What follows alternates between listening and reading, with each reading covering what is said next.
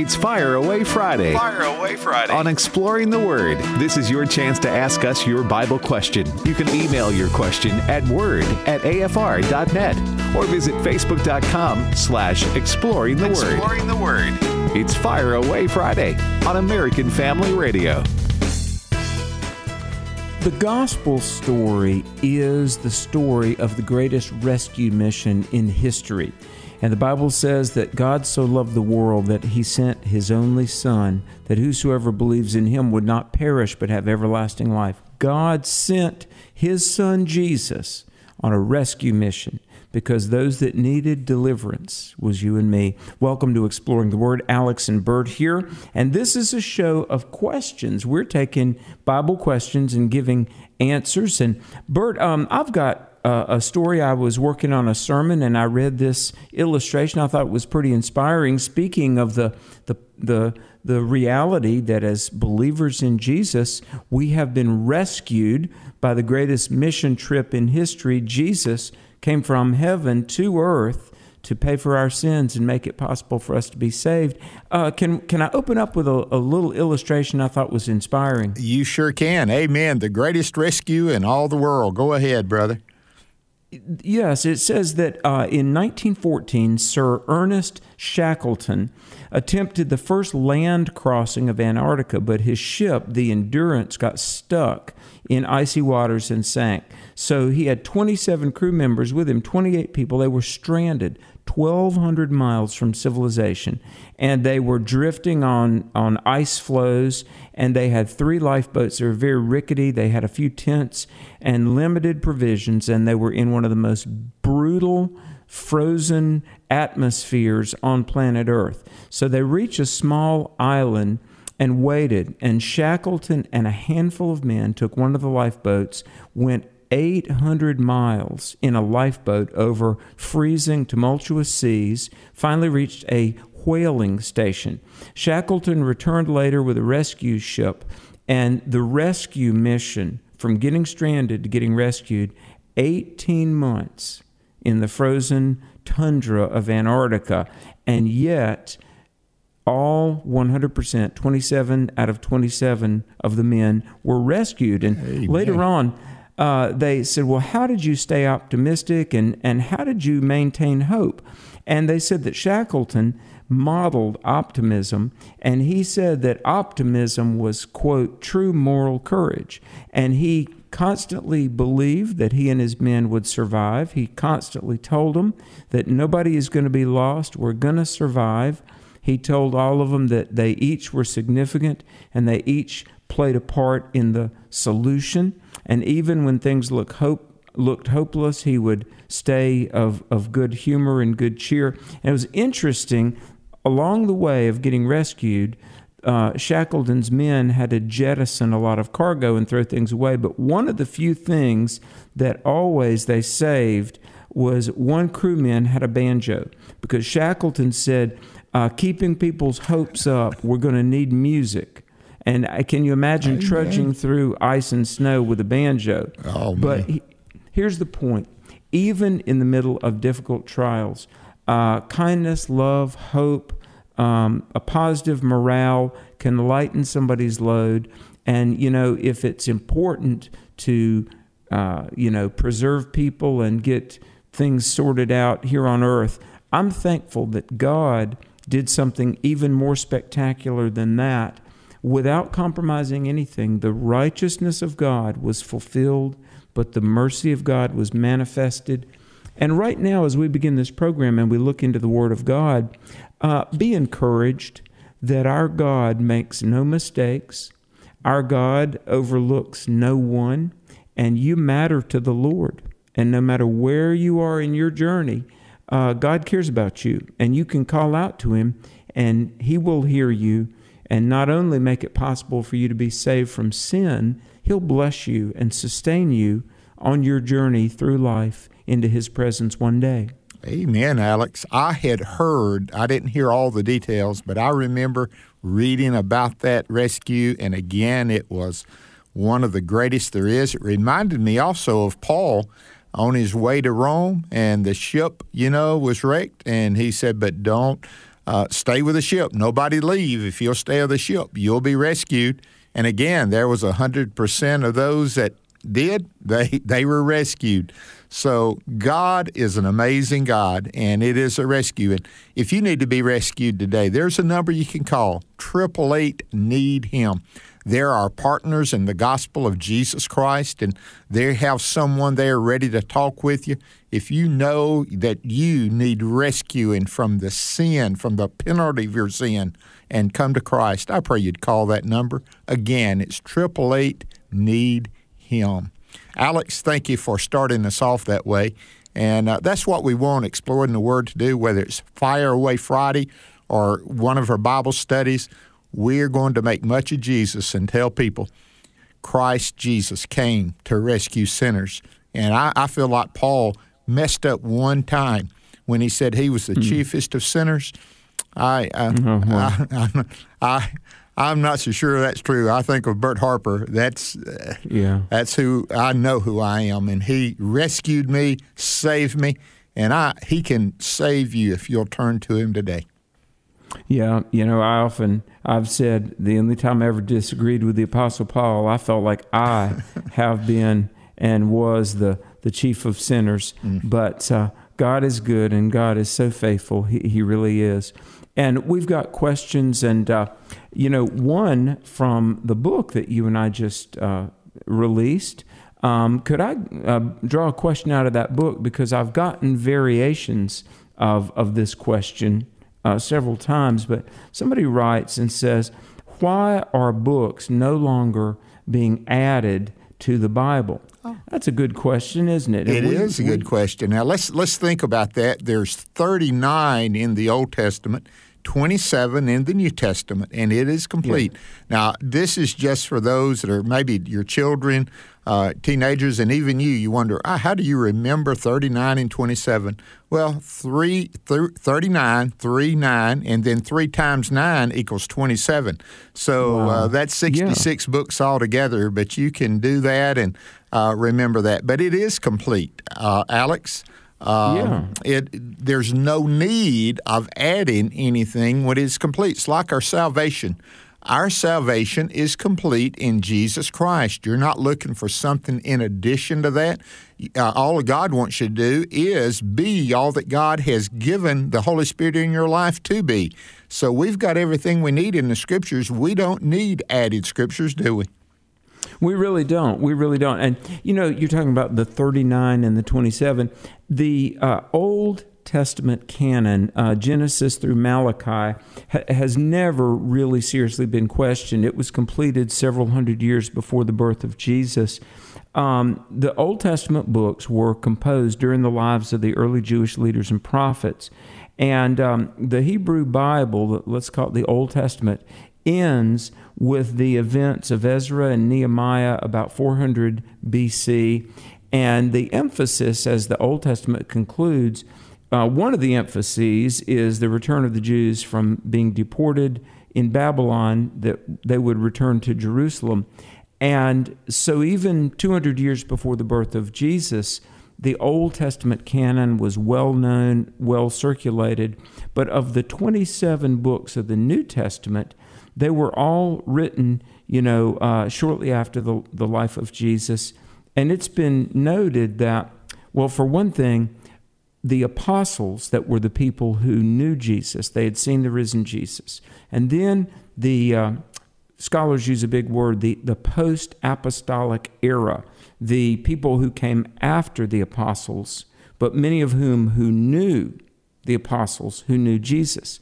They all affirm the books that we have, and they um, didn't affirm some of the other books that came later. That sometimes you'll you'll see in a you know an ad in a magazine for the quote lost gospels. There really are no lost gospels, and any of these ancient works that were purported to have been some forgotten part of the Bible, none of the early church leaders ever affirm any of those as Scripture. Whereas what we do have in our New Testament, they do affirm.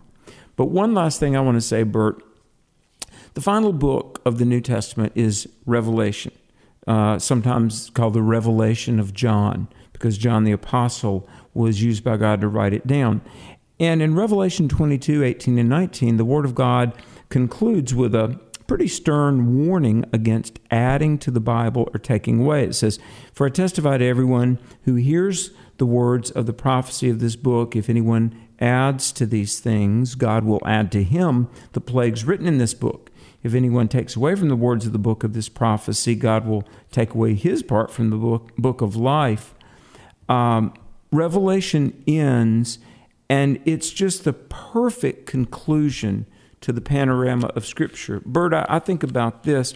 To add, I mean, if if anything came after the book of Revelation, it just, it wouldn't fit. I mean, Revelation, you've got tribulation, the Battle of Armageddon, Christ victoriously returns, um, heaven and earth are reconciled, and eternity is ushered in. I mean, Revelation is, the, even non-believers have acknowledged that for the great panoramic gospel story, I mean, it is the perfect conclusion to the book. And besides, we don't have any historical evidence for any other scriptures. Um, just artistically, it would have, it wouldn't fit to add anything more, would it? It would not. Now, you read next to the very last. I want to read the last two verses. You talking about how it ended, and I think the last two verses even add to that, Alex. "He who testifies of these things says, surely I am coming quickly." If you have a red letter edition, that's what Jesus said. And he said, "Amen." And then John adds, "Even so, come, Lord Jesus. The grace of our Lord Jesus Christ be with you all. Amen." What Amen. An ending. Come, Lord Jesus. And that's the whole idea. He is, they look forward to his first coming. After he'd come, he went back. They're looking forward to the second coming. And Revelation concludes that of the hope of the return of Christ. Now, Alex, mm. we don't have a lot of time before we have our first break, so I'm going to ask this uh, question. I think we can answer it just in this short time frame. Jamie asked and said, "I'm planning to start to read through the Bible with my wife and children." And I say, "Amen." And he asked, "Where do I start?" I wrote two books down, and one is the Old Testament, one is the New. I would start in Genesis. I would. I, I think that is the yeah, beginning. Sure. But then I would go to the New Testament and read the book of John. Both of those start about in the beginning. And I, I think that uh, any, either even children would hear that connection uh, of the beginning, and you get the story of, of man, of creation, Uh, and the fall and the promise of redemption. And in the book of John, you get that redemption that Christ paid. You know, I think those are too good. Would you add to those? Well, I, I just can't hardly improve on that. That's really good because, you know, Genesis, Genesis is the book of beginnings. And we, we get so much the creation story, Adam and Eve, the human race, Uh, Abraham, the the call of Abraham, the beginnings of the great salvation story. Genesis and John, maybe the Gospel of Mark. Uh, also, interestingly, the book of Colossians. Those are great starting points. Folks, this is Exploring the Word. Bert and uh, Alex here answering questions and giving the answers from God's Word. And we thank you for listening. Stay tuned. We're just getting started in this show. We're back after this. Welcome back to Exploring the Word on American Family Radio.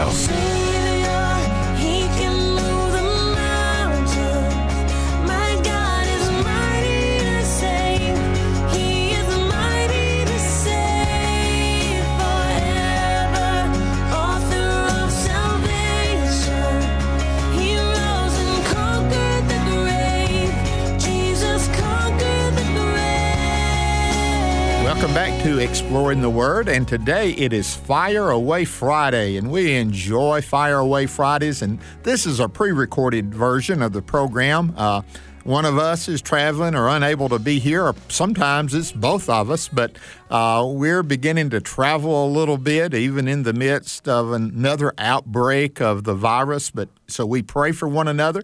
We want you to pray for us. Alex and I are out there, and we know others are as well. And we have people that are hurting because the people in the hospital, even death. And so we're not mm. ignorant of that. And so we're praying for that, that God would would intervene. And so uh, we just we're going to do that. Matter of fact, I'm going to lead us in prayer right now, Alex. I love exploring Amen. The Word, because sometimes that's what God just, if God touches our heart to pray, we stop and pray, and I, I think yeah. God wants us to. Let me lead us in prayer, and then we'll go to your second question, Alex. Yes. Father, I pray that you would just strengthen those who are listening today. Give them wisdom, Father, how to navigate in this world that we live in. It's a difficult time, and it, it do, shouldn't take us by surprise. Your word said in Timothy that uh, Paul wrote to Timothy, says, in the last days, you're going to have even more difficult times, and they've come this way. So, Father, give us wisdom in order to know what to do. And, uh, Father, I pray for your protection. I pray that you would supply our needs according to your riches in Christ Jesus. And more than anything, more than our safety, and we do pray for that, more than our health, and we do pray for that, we pray that we'd be consistent in giving you glory and honor and power in our lives, that you would be magnified, and that we would be like Paul, whether by life or by death, that Christ would be glorified in our bodies. That's what he wrote to the Philippian church in Philippians one twenty, and that is still our prayer, that you would be glorified. We pray this in Jesus' name. Amen. Amen. Amen. What a beautiful prayer, and we certainly do thank everybody for listening.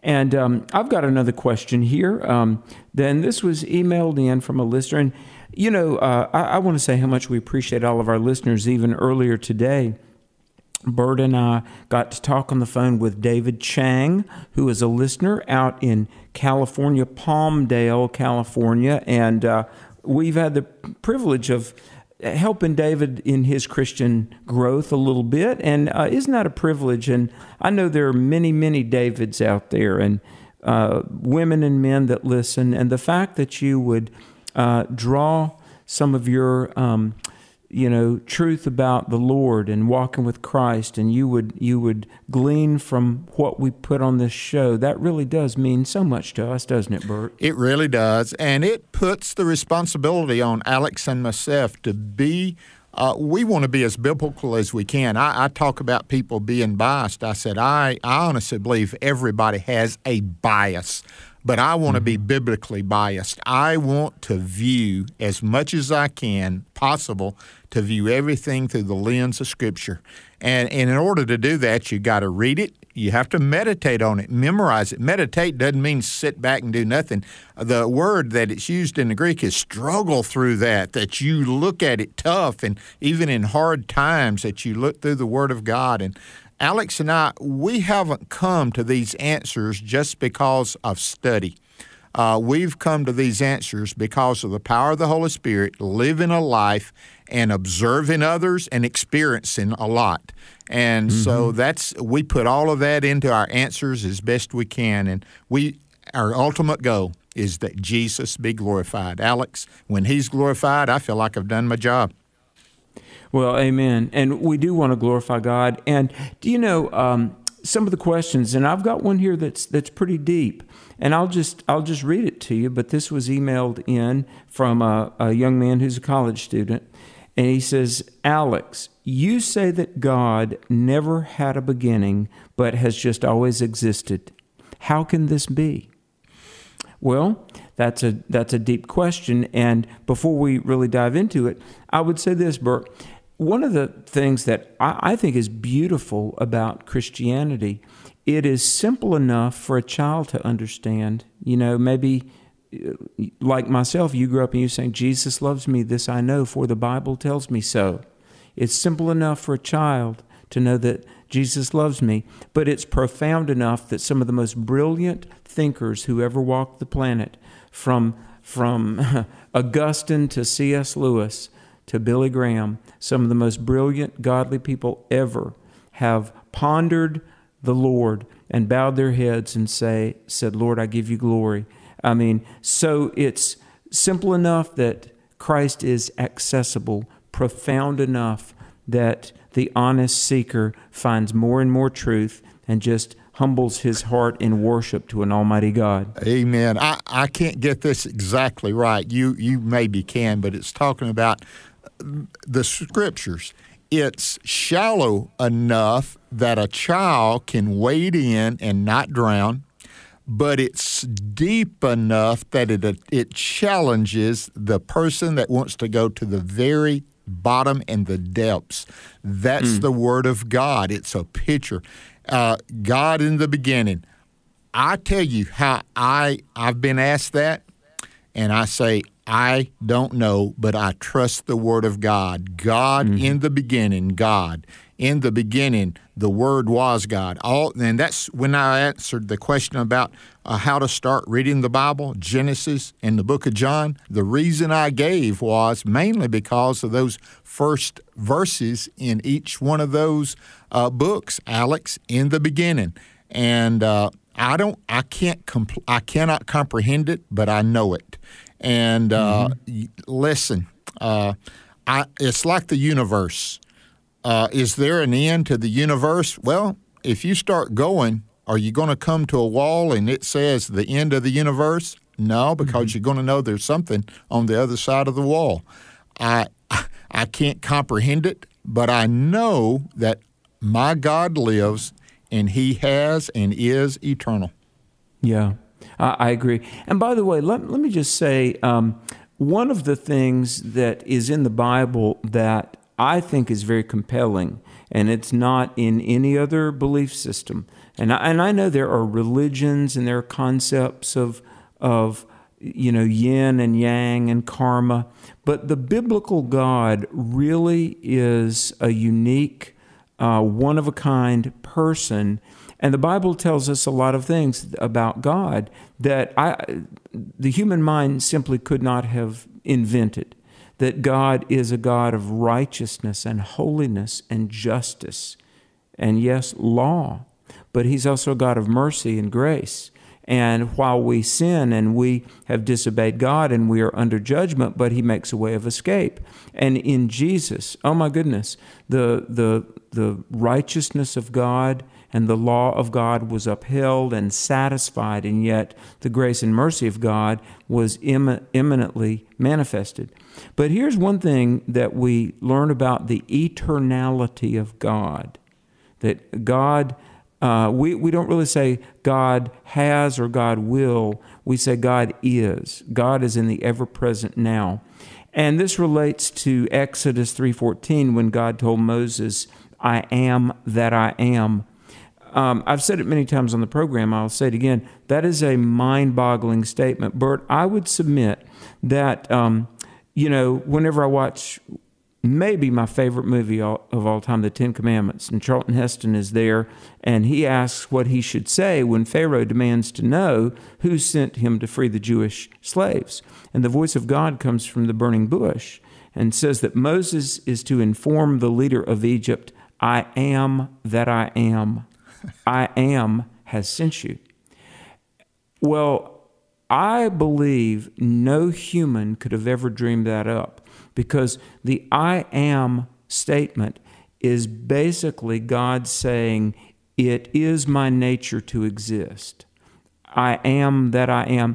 And nowhere, I defy you anywhere, as much as I appreciate Aristotle and the Greek philosophers of old, and I've studied a lot of the world's religions, there is nothing anywhere except in the Bible that says the eternal God has always existed. In fact, it is His nature to exist. God could not not exist. So I'll say this, I don't understand it, but God has revealed that He is eternal.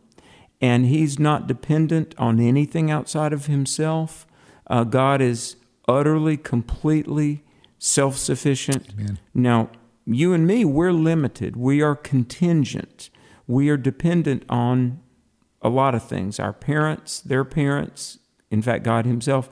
So I'll say this, Bert, we can't fully comprehend the being of God, But based on everything he has graciously shown us in creation, Scripture, through Jesus, we can be confident in this, that God lovingly desires not only that we know about him, but that we personally know him. Amen, Alex. And I want to repeat this, because of him being who he is, he gives us, and we say this quite often, he gives us in our following him, call it Christianity or what you want, origin, purpose, and destiny.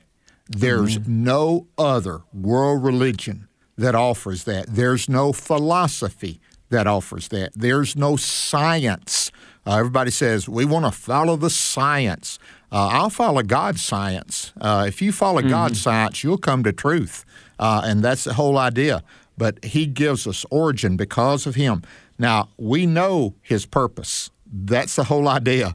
His origin, his destiny. Uh, we know something of his destiny. I'm not sure we know the completeness of his destiny, We, uh, but he has given that to us, and we can trust him. So that's thank you for that good question. I've got a good question that I want to ask, and it's from Michelle, and she says, what is the meaning of you prepare a table before me in the presence of my enemies?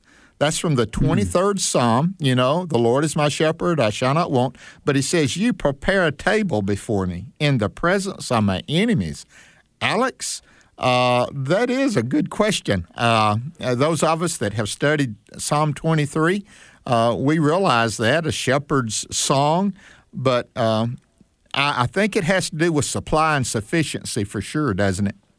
Absolutely. Um, and I'm glad we're getting to talk about this a little bit. I, I want to unpack this.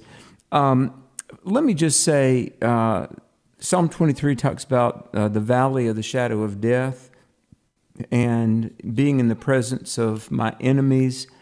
Um, the, the pilgrim Christian on a journey is never completely out of trouble, are we? In this life, I mean, uh, we're we're always in this fallen world, although we're on, on a journey to heaven, uh, we're always in the presence of some kind of trouble. Alex, we? I'm interfering, and keep your thought.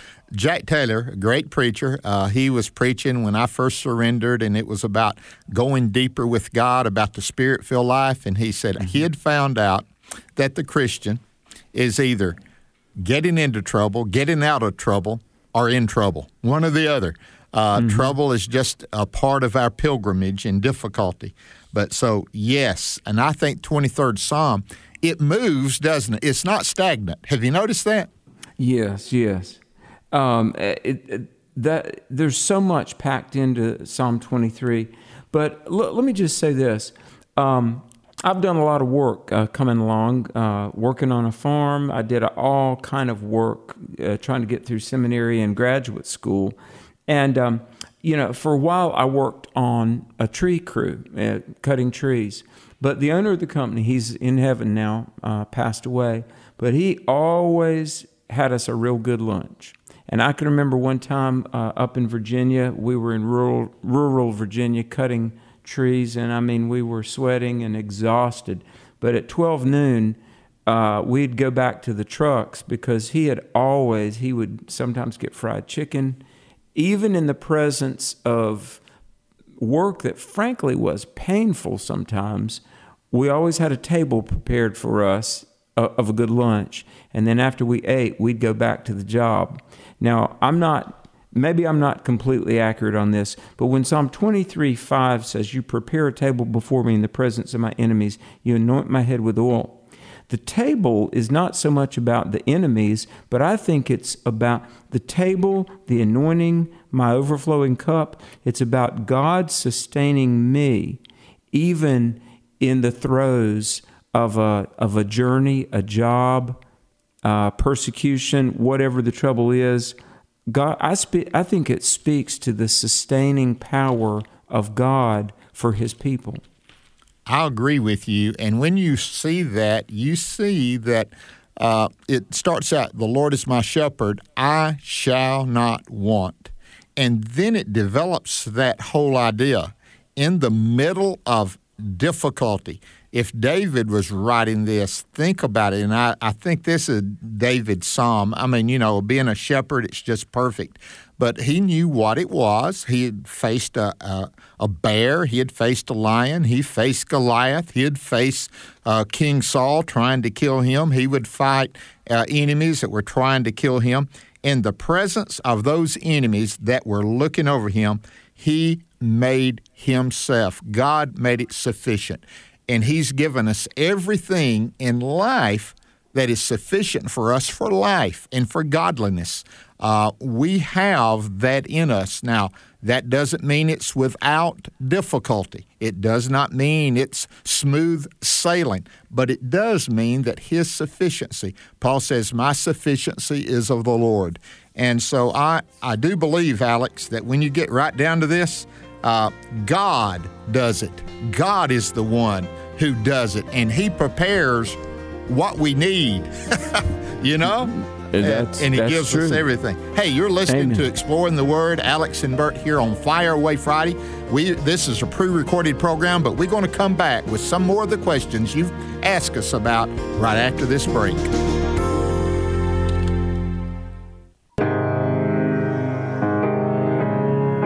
Welcome back to Exploring the Word on American Family Radio.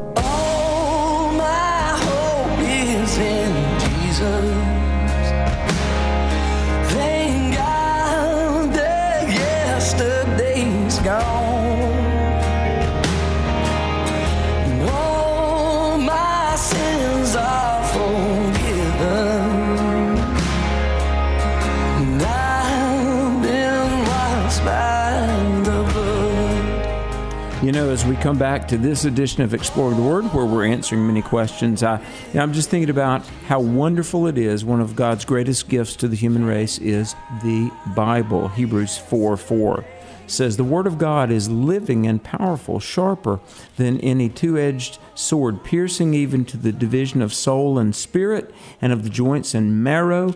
And the Word of God, Hebrews four four, is a discerner of the thoughts and intents of the heart. Welcome back to Exploring the Word. Bert and Alex here. We're answering some of the questions that we get. And by the way, you may send in a question, word, W O R D, word at A F R dot net. And your question might become the content for a future show. And we'd love to hear from you. And uh, we'll we'll do our best to get to it. But isn't that something, Bert, when Hebrews four four says that the Word of God is living and powerful and is a discerner of the thoughts and intents of the heart? Sometimes reading the Bible, you are inspired to worship. Sometimes reading the Bible, you get under conviction, and the Spirit of the Lord might move you to pray and repent of sin. Um, the Bible is so unique in that we read the words, but the words work on us, don't they? They do. And I love to talk about this. The Word of God is the Word of God, whether anybody believes it or not. You do not have to believe the Word in order for it to become the Word of God to you. It is the Word of God. And you not only use it for yourself, you use it in your own life and, and share it with others. And I just want to tell you, the Word of God will go forth, and it will accomplish what God sends it forth to do. So when you're talking to someone and they don't believe the Bible, don't let that keep you from sharing the Word of God. You don't have to say, listen, you don't have to say, well, in John three sixteen it says, or in Hebrews four four it says, all you have to do is share that. They might not even know you're quoting the Bible, but the Word of God is quick and powerful and sharper than any two-edged sword, and it is able to go unto that soul and divide and cut asunder both soul and spirit. And that's the power of the Word of God, Alex. It, listen, uh, the sword of the Spirit. We, uh, when you have the armor, uh, that is part of the armor of the Christian. Amen. Did you, did you ever hear that quote? Somebody once said, the Bible is not man's word about God, but God's word about man. Amen. And uh, we we read the Word of God, and we find the correct assessment of our state and our status, fallen sinners, but valuable to God. He loves us, and we find the way to forgiveness, and that's through Jesus Christ. Hallelujah. Amen. And, um, Amen. L- l- let me let me give another question here. Um, somebody writes, if God is love, why is there a hell? And whenever I read a question like that, you know, my heart is moved because um, oftentimes people get kind of interested or maybe even obsessed about hell, perhaps because somebody they care about, they're, they're afraid they didn't go to heaven. But honestly, now we'll unpack this a bit. The fact that there is a hell is part of the fact that God really is love, because for, for a lot of reasons. But God offers heaven, but he doesn't force us. God gives us a choice. And hell, um, it really, by definition, if if people don't want God in their life, and there are some people, very sadly, that very knowingly, they um, they rationally choose to put God out of their life. If you don't want to be with the Lord and you don't want to go to heaven, he's not going to make you. But sadly, the state of those that reject God is the absence of God, which is hell. And so really, also the other thing I would say about this, Bert, is that for those that do want to be with Jesus and those that do reciprocate and respond to the love of God, God's not going to let heaven ever get corrupted, and there will be a time when we are securely with the Savior that we responded to, and that's called heaven. So hell exists because we humans have a choice, and those that don't want salvation, they're not going to be forced to receive it. But those that did receive salvation, they are going to be secure in their position with the Lord eternally. Amen. Alex, one of the word pictures and words that Jesus used for that place was Gehenna. It is a place of what? Waste. It was the waste dump, the garbage dump outside of Jerusalem. And it was the place where that which could not be used there in the society was placed. There's a place of waste. There's an old song, I heard it growing up, I don't hear it anymore, wasted years, oh, how foolish. Mm-hmm. And and so I know some people, and I had a man, his he's gone to be of the Lord, Jimmy Petrie was his name.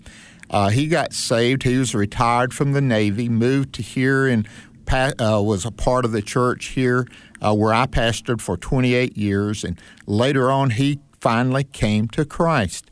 And he was at everything. If it was for children, he was there. If it was for senior adults, he was there. When we had a Christmas program or a Fourth of July celebration where we would share the gospel, trying to get people to hear the gospel, he was there. And he and one time he was having heart attack or heart problems, and he was taking his medicine, and Nathan, my son, was there, and he said, Mister Jimmy, you might should have stayed home tonight. And he said, oh, I can't. I wasted too many years, and I'm trying to, to make up for it. And, and don't waste your years, and especially don't mm. waste your life. That's what Gehenna was, a place. And like you said, Alex, heaven is a prepared place for prepared people. If yeah, you're not yeah. prepared, you wouldn't be at home there, you know? And your mm-hmm. soul must go somewhere. There's no such thing as non-existence. After you have become yeah. a living soul, there is existence for the rest of eternity. The whole idea is, where will you spend it? Will you be in a place of peace and rest, heaven, or will you be in a place of waste and torment, hell? Uh, mm. That God so loved the world that he gave his son. God loves you today. And if you don't know that and you need someone to talk to other than just hearing Alex and myself talk on the radio, again, there's a number you can call, triple eight need him. triple eight need him. They will help you because you don't want to waste any more of your life. You mm. want to come to Christ and do it now. Exactly. Well said, Brother Bert. Well said. Well, let me, well, is you all right for a sec? Uh, a third yeah. question from me? And, yes. and I, I've got several here, but I'm going to go ahead with this one. I, I, this person wrote in, and they were talking about how their church shut down during the, you know, the beginning of the pandemic, and they did stay home, and they listened on live stream, they read the Scripture, but they said, you know, without being that iron sharpening iron, they felt like they went into what they call lukewarmness. And so mm. they wrote in Revelation three fifteen and sixteen, it's talking about a church being lukewarm. What about a Christian? Can a Christian become lukewarm, and what does it mean, Alex? Wow, that, that's a great question. Uh, you know, whenever I read about something like this, I think about in the book of Revelation, the, the Laodicean church, you know, that uh, became lukewarm and neither hot nor cold. And God said, you know, because you're lukewarm, I'll spew you out of my mouth. And so a Christian can lose his his fire for the Lord. And Bert, I think it starts with uh, forgetting to be grateful. I honestly believe one of the greatest motivators to stay on point for Christ is gratitude. Amen. Oh, my goodness. We have so much for which to be grateful. But um, don't you think that uh, any any Christian can become lukewarm, and it really starts with our, our lack of gratitude? I could not agree more, brother, because it talks about it in the book of Romans, about this di- you know, downward spiral.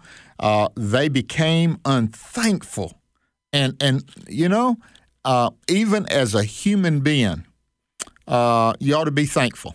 Now, they write shows now about Thanksgiving, and they'll they'll say, we want to give thanks, but they don't say we give thanks to God. They just want to be thankful. There's something about thankfulness that is uh, great in our lives. But when we learn to be thankful to the God who has made us, and then after we've been saved, the God who has redeemed us, I want to tell you, I think it puts you on ground whereby to grow.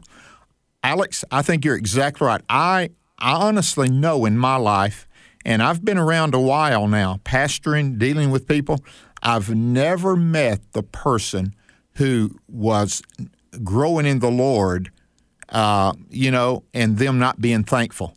Uh, yeah, you know, yeah. the, the growth in the Lord in being unthankful, I, I don't think that's possible. I think it begins with that thankful Amen, heart. Brother. And and also, let me just say, your involvement in your local church. Um, and, and I encourage everybody, if you're a born-again believer, you need to be in a good church.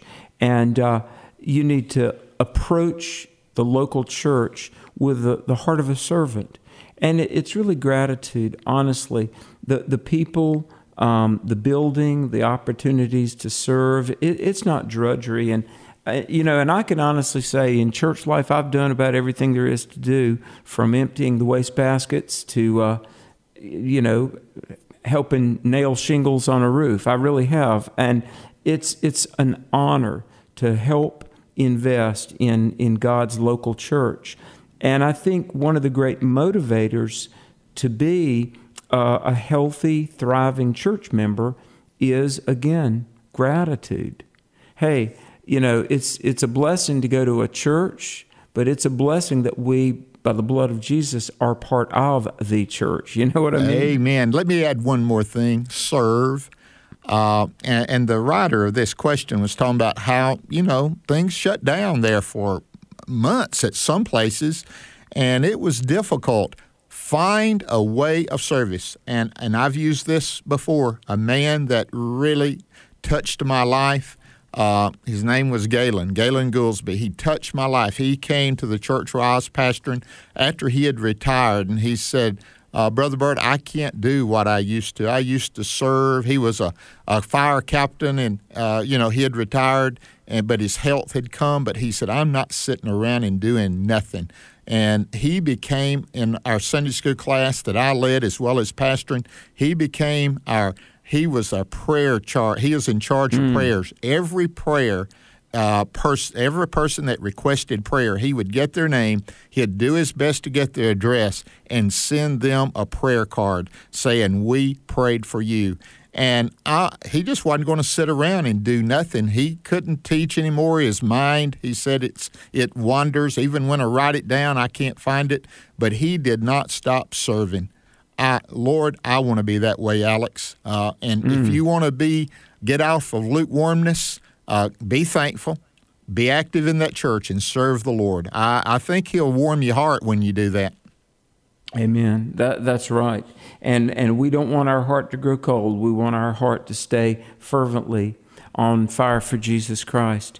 Um, I've got a question here. Did you have another one, Bert? Well, let, I think we can answer this one real quickly. Is that okay. all right? Okay. Yeah, sure, sure. What does it mean that God will remove your sin as far as the east is from the west and remember it no more?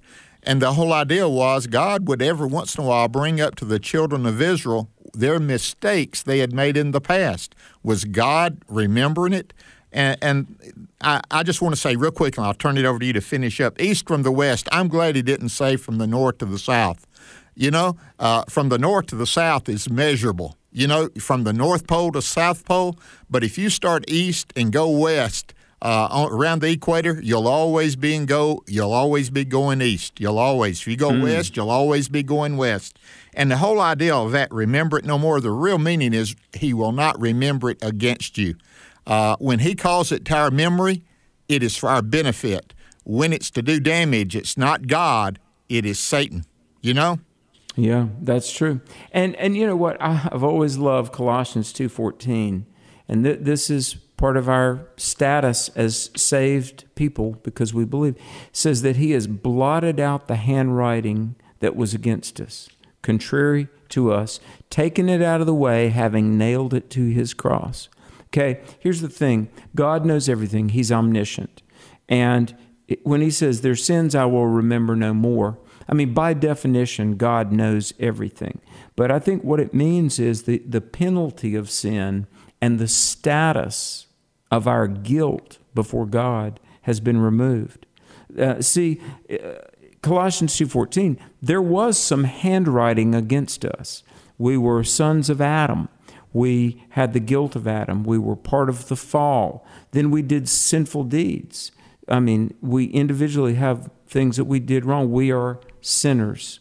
And the, the nature and the holiness and the law of God indicted us, because we knew the right, but we did the wrong. But when you become a Christian, you say, Lord, I'm trusting in Jesus. Our, our guilt is washed away, and the righteousness of Christ is attributed to us. Our, our guilt is removed as far as from east is to west. In other words, you are changed, and your status before God is now redeemed. Hallelujah. If you do not know Jesus Christ, your Savior, you're missing out on the greatest journey you could ever take. We're praying here on Exploring the Word. Bert and Alex are saying, Lord, save that person that is seeking you. Come into their heart. Father, I pray mm. that you'd take your word and you would send it forth to accomplish what you sent it forth to do. Thank you, Alex, for this is a great program for Fire Away Friday. Look forward to Monday, and we'll be studying yes. God's Word. Thanks for listening, folks. Keep your radio tuned to American Family Radio, A F R, and pray for America.